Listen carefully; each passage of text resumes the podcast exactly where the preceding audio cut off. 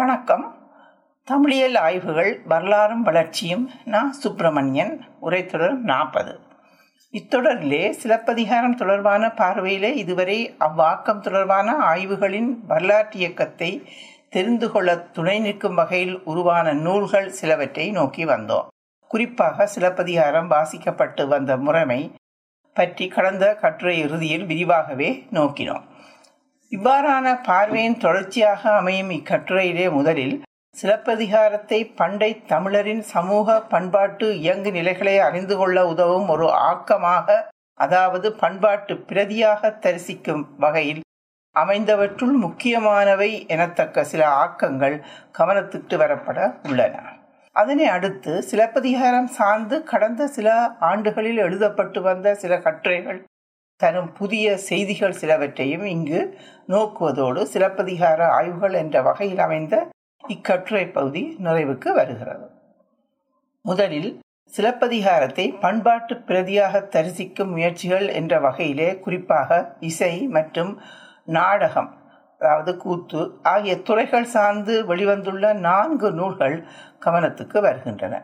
இசை சார்ந்து வெளிவந்தவற்றுள் முக்கியமானவை டாக்டர் எஸ். ராமநாதன் ஆயிரத்தி தொள்ளாயிரத்தி பதினேழு தொடக்கம் ஆயிரத்தி தொள்ளாயிரத்தி அறுபத்தி எட்டில் வாழ்ந்தவர். அவர்களின் சிறப்பதிகாரத்து இசைத்தமிழ் மற்றும் doctor Salem S Jayalakshmi PhD அவர்களின் சிறப்பதிகாரத்தில் இசை செல்வங்கள் ஆகிய இரண்டு ஆகும் இவற்றுள் முதலாவது ஆக்கமானது சென்னையில் உள்ள தமிழ் எழுத்தாளர் கூட்டுறவு சங்கத்தின் வெளியீடாக ஆயிரத்தி தொள்ளாயிரத்தி எண்பத்தி ஒன்றில் வெளிவந்தது. இரண்டாவது ஆக்கம் சென்னை உலகத் தமிழராட்சி நிறுவன வெளியீடாக ரெண்டாயிரம் ஆண்டில் வெளியிடப்பட்டதாகும். நாடகம் சார்ந்து வெளிவந்தவற்றுள் முனைவர் வே. மு. ஷாஜகான் கனி அவர்களின் அரங்கேற்று காதே ஆராய்ச்சி என்ற நூலும் திரு. இளைய பத்மநாதன் என்பாரின் ஆக்கமான அரங்கத்திரம் சிறப்பதிகாரம் என்ற நூலுமே இங்கு கவனத்துக்கு வர உள்ளன. இவற்றுள் முதலாவது நூலானது மேற்சுட்டிய சென்னை உலகத் தமிழராட்சி நிறுவன வெளியீடாக ரெண்டாயிரத்தி ஒன்பதில் வெளிவந்ததாகும்.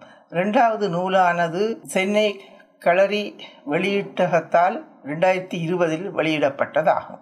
மேற்படி நான்கு ஆக்கங்களின் வரலாற்று முக்கியத்துவம் என்ற வகையில் இங்கு குறிப்பிடப்பட வேண்டிய அம்சம் சிலப்பதிகாரத்தின் இசை மற்றும் நாடகம் ஆகியன சார் விடய பரப்புகள் தொடர்பாக மேற்கொள்ளப்பட்ட தனிநிலையின் உண்ணாய்வுகளாக இவை அமைந்துள்ளன என்பதே ஆகும். இத்தொடர்பிலான வரலாற்று நிலையிலான விளக்கம் ஒன்று இங்கு அவசியமாகிறது.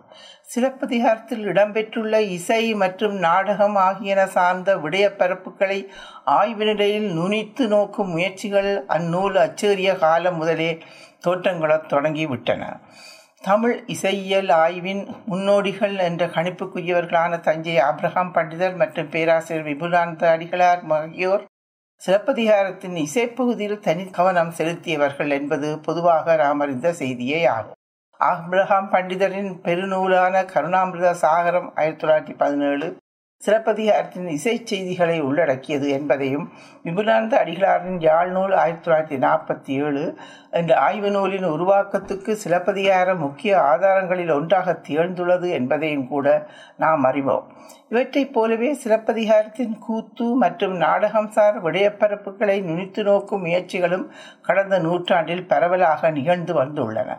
இவற்றுள் ஆய்வு நிலைசார் முக்கிய ஆக்கங்களில் ஒன்றாக திகழ்வது பேராசிரியர் கா. சிவத்தம்பி அவர்களின் டாக்டர் பட்ட ஆய்வீடான drama in ancient Tamil society ஆயிரத்தி தொள்ளாயிரத்தி எழுபது ஆகும். இது பின்னாளில் தமிழிலே பண்டை தமிழ் சமூகத்தில் நாடகம் என்ற தலைப்பிலே இரண்டாயிரத்தி அஞ்சில் வெளிவந்ததாகும். இதில் சிலப்பதிகாரத்தின் நாடகம் பற்றிய விடய பரப்பானது நுனித்து நோக்கப்பட்டுள்ளது. இவ்வாறு அமைந்த ஆய்வு பகுதியானது சிலப்பதிகாரத்தில் காணப்பெறும் நாடகம் பற்றிய தகவல்களின் பகுப்பாய்வு என்ற தலைப்பில் ஒரு தனி கட்டுரையாக சிலப்பதிகாரம் பன்முக வாசிப்பு என்ற கட்டுரை தொகுப்பில் பதிவாகியுள்ளது என்பதை கடந்த கட்டுரையிலே நோக்கியுள்ளோம். இவ்வாறெல்லாம் சிலப்பதிகாரத்தின் இசை மற்றும் நாடக பகுதிகள் முன்னரே ஆய்வு நிலையில் அணுகப்பட்டிருப்பினும் அம்முயற்சிகள் தமிழரின் இசை மற்றும் நாடகம் ஆகியன தொடர்பான பொதுவான வரலாற்றின் ஒரு பகுதிசார் தரவுகளின் களஞ்சியம் என்ற அளவிலேயே சிலப்பதிகாரத்தை நோக்கியுள்ளன என்பதே இங்கு நாம் தெரிந்து கொள்ள வேண்டிய செய்தியாகும்.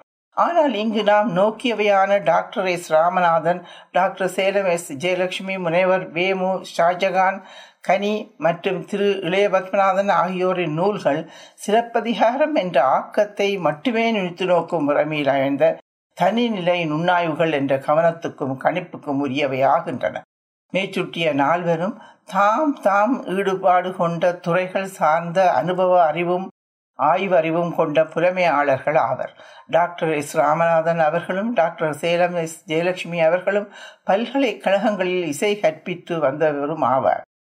எஸ் ராமநாதன் அவர்கள் ஆயிரத்தி தொள்ளாயிரத்தி ஐம்பதுகளிலேயே சிலப்பதிகார இசை பற்றிய ஆய்வில் தீவிர ஈடுபாடு காட்டி வந்தவர் ஆவார். இதற்கு முக்கிய சான்றாக அமைவது ஆயிரத்தி தொள்ளாயிரத்தி ஐம்பத்தாறில் வெளிவந்ததான சிலப்பதிகார இசை நுணுக்க விளக்கம் என்ற அவரது நூல். இவ்வாறு சிலப்பதிகார இசை பற்றிய ஆய்வில் தொடர்ந்து ஈடுபாடு காட்டி வந்த இவர் ஆயிரத்தி தொள்ளாயிரத்தி எழுபதுகளில் அமெரிக்காவின் பெல்சியன் பல்கலைக்கழகத்திலே அப்பொருண்மை சார்ந்த டாக்டர் பட்டத்துக்கான ஆய்வை மேற்கொண்டார். அவ்வாய்வின் நிறைவாக மியூசிக்கின் சிலப்பதிகாரம் என்ற தலைப்பிலே அவர் சமர்ப்பித்த ஆங்கில ஆய்வீடானது பின்னர் அதே தலைப்பில் மதுரை காமராஜர் பல்கலைக்கழகத்தால் நூல் வடிவில் வெளியிடப்பட்டது. இதனைத் தொடர்ந்து மேலும் பல ஆய்வு முடிவுகளையும் இணைத்து அவரால் வெளியிடப்பட்ட ஆக்கமே சிலப்பதிகாரத்து இசைத்தமிழ் என்ற ஆய்வு நூல். தகவல் இந்நூலின் முன்னுரை. இசைத்தமிழின் தொன்மை ஆட்சியர் குறவை அரங்கேற்றுகாதே வட்டப்பாலையின் இடமுறை திரிபு முதலியனவாக அமைந்த ஒன்பது இயல்களில் இவ்வாக்கம் கட்டமைக்கப்பட்டுள்ளது. குறிப்பாக வட்டப்பாலையின் அமைப்பு நிலை சார்ந்து மேற்கொள்ளப்படும் இசை முறைமை பற்றி இந்நூல் தனிக்கவலம் செலுத்தியுள்ளது. இவருடைய இந்நூலாக்கத்துக்கு முன்னோடி முயற்சியான மியூசிக்கின் சிறப்பதிகாரம் என்ற ஆய்வேடானது மதுரை காமராஜர் பல்கலைக்கழகத்தால் நூலாக வெளியிடப்பட்ட போது அதற்கு அப்பல்கலைக்கழகத்தின் துணைவேந்தராக திகழ்ந்தவரான பேராசிரியர் வாசே குழந்தசாமி அவர்கள் சிறப்பானதொரு முன்னுரை வழங்கியுள்ளார் ஆங்கிலத்திலான அம்முன்னுரையின் ஒரு பகுதி வருமாறு Professor S. Ramanathan has made a great and original contribution to unravel the music of ancient Tamils. It is an extremely commendable effect and breaks new ground in research in Tamil.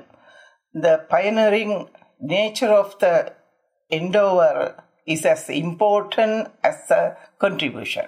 சிலப்பதிகாரத்து இசைத்தமிழ் முப்பது எட்டு doctor Salem S Jayalakshmi அவர்கள் ஆயிரத்தி தொள்ளாயிரத்தி அறுபதுகளிலிருந்தே தமிழிசை ஆய்வில் தனி கவனம் செலுத்தி வந்தவர் அவ்வரத்தின் அடியாக அவர் மேற்கொண்டுள்ள ஆய்வுகளின் தொடர்ச்சியாக ஆயிரத்தி தொள்ளாயிரத்தி தொண்ணூறாம் ஆண்டில் அவ்வாறால் எழுதி முடிக்கப்பட்டதே சிலப்பதிகாரத்தில் இசை செல்வங்கள் என்ற நூல். தகவல் இந்நூலின் எண்ணுரை. பத்தாண்டுகள் கழித்தே அவருடைய இவ்வாக்கம் நூலுருவில் அச்சேறி வெளிவந்துள்ளது.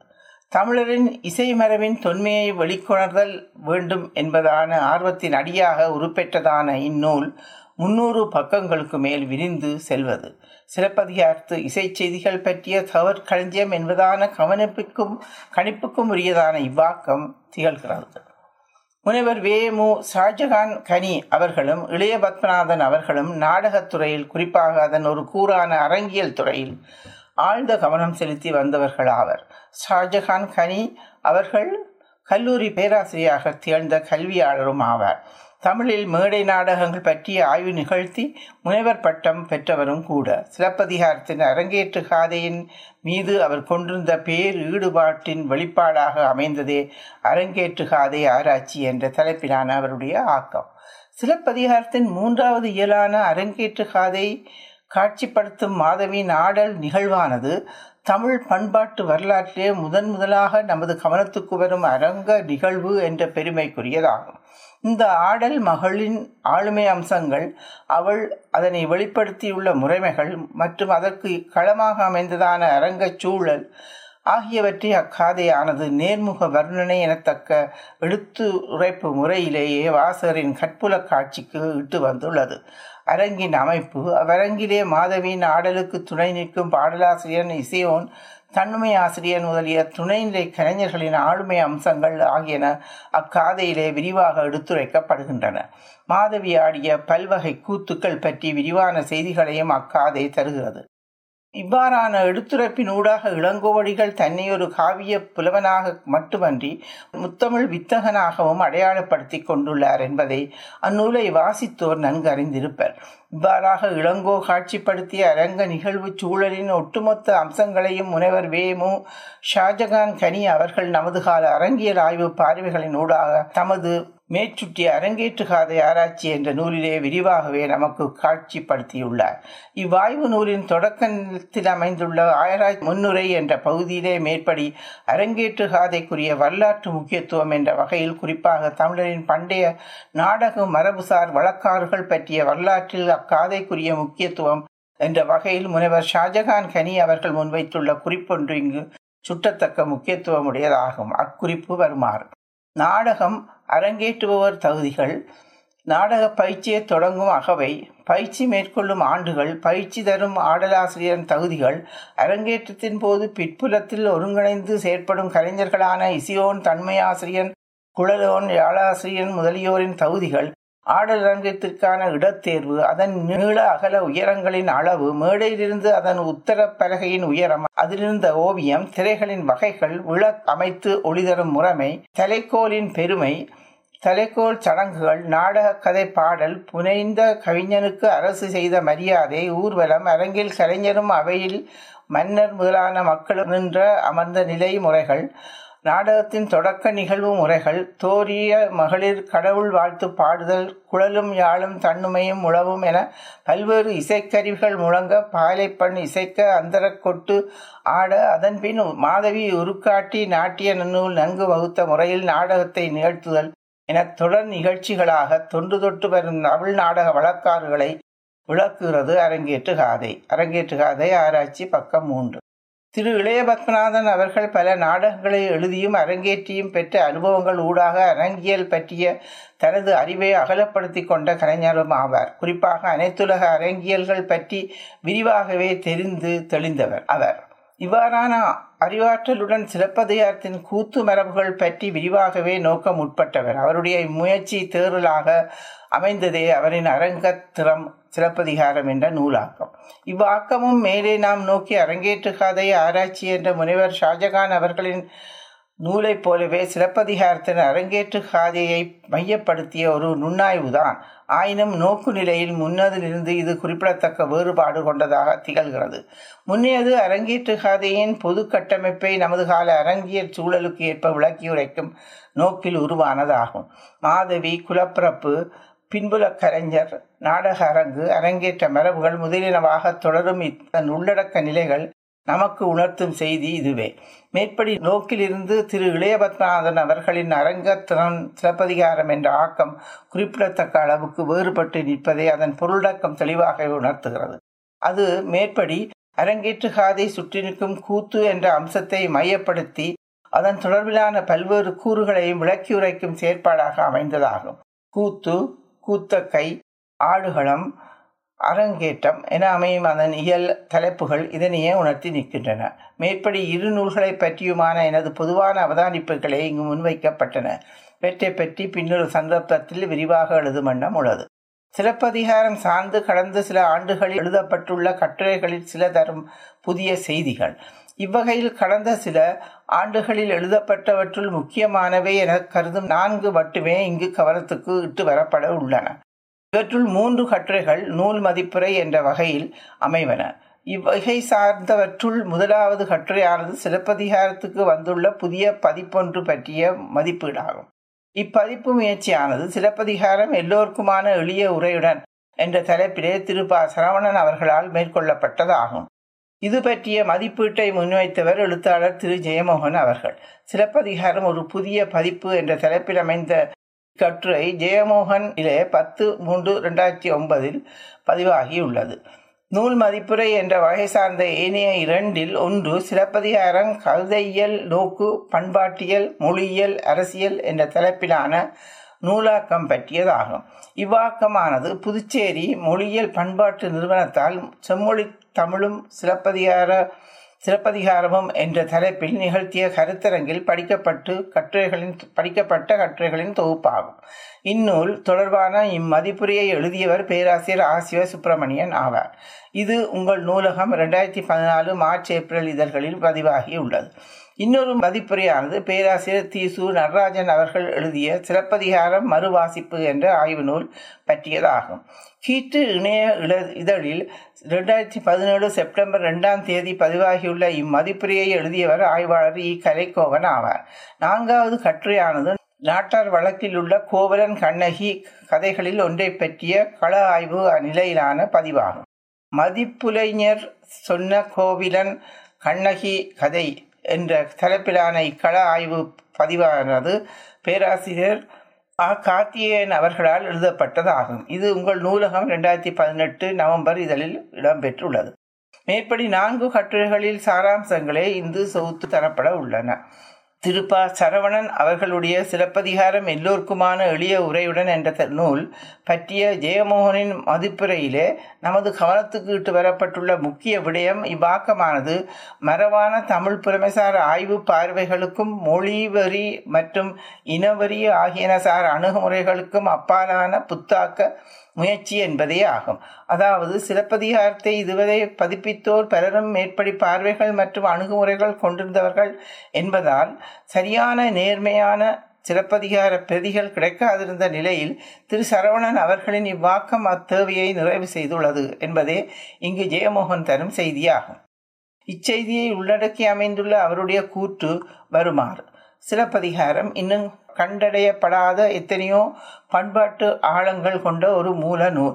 அத்தகைய ஆய்வுகளை மரபான தமிழறிஞர்களிடமிருந்து இனிமேல் எதிர்பார்க்க இயலாது. அவர்களின் வழக்கமான தமிழாய்வுக்கு வெளியே புதிய நோக்குகள் நிகழ வேண்டும். அதற்கு சமகால தமிழ் நடையில் அமைந்த மிகையான பாண்டித்திய பிரகடனங்கள் இல்லாத இனப்பெருமை மொழிவெறி என்றெல்லாம் வழிவிட தாவல்கள் இல்லாத நேர்மையான சிலப்பதிகார பிரதி அவசியம்.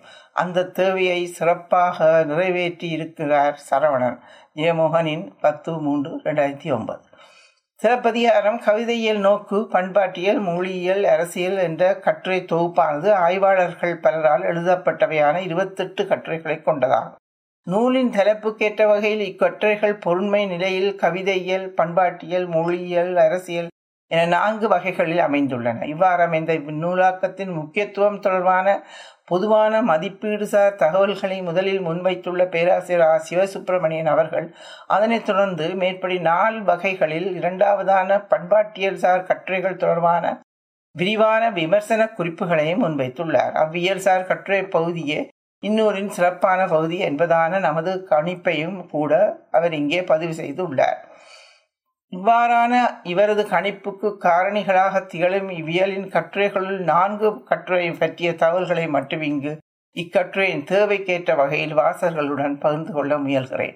மேற்பட்ட கட்டுரைகளில் ஒன்று கண்ணகி கதைகளும் வழிபாடு வழிபாடும் என்ற தலைப்பில் டாக்டர் நசீம் தீன் அவர்களால் எழுதப்பட்டதாகும். இது கேரளத்தின் பழங்குடிகளிடையே கண்ணகி தொடர்பாக வழங்கி வரும் கதைகள் மற்றும் வழிபாட்டு மரபுகள் ஆகியவற்றை மையப்படுத்திய ஆய்வாகும். மேற்படி கண்ணகி வழிபாட்டு மரபுகளில் வைதிக சமயத்தினர் நிகழ்த்தி வந்துள்ள தாக்கங்களையும் இக்கட்டுரை கவனத்துக்கு இட்டு வந்துள்ளதாக ஆ. சிவசுப்பிரமணியன் குறிப்பிடுகிறார். அவர் கவனத்துக்கு இட்டு வந்துள்ள அடுத்த இரு கட்டுரைகள் ஈழத்தில் கண்ணகை வழிபாடு தொடர்பானவை ஆகும். இவற்றில் ஒன்று பேராசிரியர் நா. சண்முகலிங்கன் அவர்களால் எழுதப்பட்டதாகும். இன்னொன்று சண்முகராஜா ஸ்ரீகாந்தன் அவர்களால் எழுதப்பட்டதான பௌத்த மரபில் பத்தினி தெய்யோ கணநாத் உபயசேகர ஆய்வு என்ற கட்டுரை ஆகும். இவற்றுள் சண்முகலிங்கன் அவர்களின் கட்டுரையின் முக்கியத்துவம் என இங்கே ஆ. சிவசுப்பிரமணியன் குறிப்பிடும் செய்தி ஈழத்தின் தமிழர் சிங்களவர் ஆகிய இரு சாரார்களிடையிலேயும் நிலவி வரும் கண்ணகி வழிபாட்டு மரபுகளை தொகுத்து ஒப்பிட்டுள்ள முறைமையாகும் இலக்கிய செய்திகள் வரலாற்று சான்றுகள் மற்றும் கள ஆய்வு தரவுகள் ஆகியவற்றை ஆதாரங்களாக கொண்டதான இக்கட்டுரையானது கண்ணகி வழிபாட்டில் நிகழ்ந்து வந்துள்ள மாற்றங்களையும் பதிவு செய்துள்ளமே ஆ. சிவசுப்பிரமணியன் அவர்களால் இங்கு சுட்டிக்காட்டப்பட்டுள்ளது. இலங்கையின் சிங்கள சமூகம் சார்ந்த பேராசிரியரான கணநாத் உபசேகரா அவர்கள் மானுடவியல் துறை சார்ந்த பேர அறிஞர்களுள் ஒருவர் ஆவார். அவர் ஆயிரத்தி தொள்ளாயிரத்தி எண்பத்தி நாலில் வெளியிட்ட த கல்ட் ஆஃப் கோடஸ் பட்டினி என்ற ஆங்கில நூல் பற்றிய பார்வையாக அமைந்ததே மேச்சுட்டிய சண்முகராஜா ஸ்ரீகாந்தன் அவர்களின் கட்டுரை. கண்ணநாத் உபயசேகர அவர்களின் மேற்படி நூலானது ஈழத்தில் பௌத்த சிங்கள சூழலில் நிலவி வரும் பத்தினி தெய்யோ எனப்படும் பத்னி தெய்வ வழிபாட்டையும் தமிழ் சூழல்களின் கண்ணகி வழிபாட்டு மரபுகளையும் உள்ளடக்கி அமைந்த நுண்ணாய்வு ஆகும். இவ்வாறான இந்நூலின் உள்ளடக்க நிலை தொடர்பாக இக்கட்டுரை ஆசிரியரான சண்முகராஜா ஸ்ரீஸ்காதன் அவர்கள் தரும் செய்தியொன்று ஆ. சிவசுப்பிரமணியன் அவர்களால் இங்கு கவனத்துக்கு இட்டு வரப்பட்டுள்ளது. அதன் ஒரு பகுதி வருமாறு. குறிப்பாக இந்நூல் இலங்கையில் மேல் தென் மற்றும் தப்ரகமூவ மாகாணங்களில் கிராமிய வழிபாட்டு மரபாக நிலவி வருகின்ற பத்தினி தெய்வ வழிபாட்டினை பிரதானமாக குவிமையப்படுத்துகிறது. ஆனாலும் கிழக்கு மத்திய மாகாணங்களில் நடைமுறையில் உள்ள வழிபாட்டு மரபு தொடர்பாகவும் ஆராய்கிறது. குறிப்பாக இலங்கையில் சிங்கள பௌத்தர்களின் மத்தியில் உள்ள பத்தினி தெய்யோ வழிபாட்டுடன் தொடர்புடைய முதன்மையான ஆறு சடங்கியல் மரபுகளை இவ் ஆய்விற்கான பிரதான மூலமாக கொண்டுள்ளார். ஆயினும் இலங்கையில் பிற மட்டக்களப்பு கண்டி யாழ்ப்பாணத்தில் நிலவும் சடங்கியல் வழிபாட்டு மரபுகள் தொடர்பான தகவல்களையும் உள்ளடக்கியுள்ளார். இவற்றுக்கு அப்பால் பத்தினி தொன்மத்துடன் இணைந்த நாடகங்கள் வழிபாட்டு இடங்கள் மூல இலக்கியங்கள் போன்ற இன்னும் பல்வேறு மூலங்களின் துணையுடனேயே இந்நூலை எழுதியுள்ளார். சிலப்பதிகாரம் கவிதைகள் நோக்கு பக்கம் நாற்பத்தி நாலு இவ்வாறு அமைந்ததான கணேநாத் அவர்களின் நூல் தரும் முக்கிய செய்திகளில் ஒன்றாக இங்கு எடுத்து காட்டப்படுவது பத்தினி வழிபாட்டு மரபின் தோற்றத்தை இந்து மரபுக்கு அப்பாலான ஒரு தளம் சார்ந்ததாகவே அவர் காண முயன்றுள்ளார் என்பதாகும். அவ்வகையில் அவர் அதனை பௌத்த மரபுடன் தொடர்புறுத்தி காட்டியுள்ளார். குறிப்பாக பத்தினியை பௌத்த தெய்வமாகவே அவர் அடையாளம் காண்கிறார். இக்கருத்து நிறுவதற்கான சான்றுகளை சிறப்பதிகாரத்திலிருந்தே அவர் தேர்ந்து கொண்டுள்ளார். கணநாத் உபயசர் அவர்களின் மேற்படி ஆங்கில நூலாக்கம் தொடர்பாக சண்முகராஜா ஸ்ரீஸ்காந்தன் அவர்கள் பதிவு செய்துள்ள கருத்துக்களில் முக்கியமானவையாக ஆ. சிவசுப்பிரமணியன் அவர்களால் நமது கவனத்துக்கு இட்டு வரப்பட்டுள்ள செய்திகள் இவை. சிலப்பதிகாரம் கவிதையல் நோக்கு பண்பாட்டியல் மொழியியல் அரசியல் என்ற கட்டுரை தொகுப்பில் இடம்பெற்றுள்ளவற்றுள் முக்கியமானவையாக பேராசிரியர் ஆ சிவசுப்பிரமணியன் அவர்களால் கணிக்கப்பட்டவற்றுள் நான்காவதாக நான் இங்கு சுட்ட விளைவது பேராசிரியர் பக்தவஸ்தல பாரதியின் ஆக்கமான குன்றக்குறவை இனவரவியல் ஆய்வு என்பதாகும். இது சிறப்பதிகாரம் பற்றிய இனவரவியல் என்ற அறிவுத்துறை சார்ந்த பார்வையாகும். குன்றக்குறவை என்ற காதையை மையப்படுத்தி அமைந்ததான இக்கட்டுரையானது அக்காதை சுட்டும் குறவர்களது தொல்குடி சமய நிலை அதில் ஏற்பட்ட படிவளர்ச்சி ஆகியன பற்றிய நுண்ணாய்வாக அமைந்ததாகும். இவ்வாறாக இக்கட்டுரையை நமது நமக்கு அறிமுகம் செய்யும் ஆ. சிவசுப்பிரமணியன் அவர்கள் மேற்படி கட்டுரையின் பின்னுரையிலே முனைவர் பக்தவசல பாரதி அவர்கள் சிலப்பதிகாரத்தின் வரலாற்று முக்கியத்துவம் என்ற வகையில் முன்வைத்தவற்றையும் நமது கவனத்துக்கிட்டு வந்துள்ளார். அப்பதிவு வருமாறு. தமிழிலக்கிய படிவளர்ச்சியில் சிலப்பதிகாரம் மிக முக்கியமான காப்பியமாகும். இது ஒன்றுதான் தமிழர் சமூகத்தின் அனைத்து தன்மைகளையும் ஒரு சேர விவரிக்கிறது. இதுவே இக்காப்பியத்தின் தலையாய பண்பாகும். உயர் சமூகத்தாரையும் நாட்டாரையும் இனக்குழு சமூகத்தாரையும் சம முக்கியத்துடன் கண்டு ஒரு முழுமையான தமிழ் அகிலத்தை நம்முன் கொண்டு வருகிறது. தமிழில் வேறு எந்த ஓர் இலக்கியமும் இந்த முழுமையை முன்னெடுக்கவில்லை. முழுமையை விளையும் பனுவலாக இது உருவாக்கம் பெற்றது என்பதே நாம் உய்த்துணர வேண்டிய கருத்தாகும். சிலப்பதிகாரம் கவிதையல் நோக்கு பக்கம் இருநூற்றி முப்பத்தி மூணு பேராசிரியர் தீசு நடராஜன் அவர்கள் எழுதிய சிலப்பதிகாரம் மறுவாசிப்பு என்ற ஆய்வு நூல் மார்க்சியம் மற்றும் பின்னவினத்துவம் ஆகிய சின்ன தளங்களின் ஊடாக சிறப்பதிகாரத்தை புரிந்து கொள்ளும் முயற்சியாக அமைந்ததாகும். குறித்த ஒரு ஆக்கத்தை வாசிப்பவர் தனது புரிதலுக்கும் உலக நோக்கிற்கும் மேற்ப அதனை மறுகட்டமைப்பு செய்யும் முயற்சியே திருநாய்வுலகில் மறுவாசிப்பு கரைச்சொல் மூலம் சுட்டப்படுகின்றது.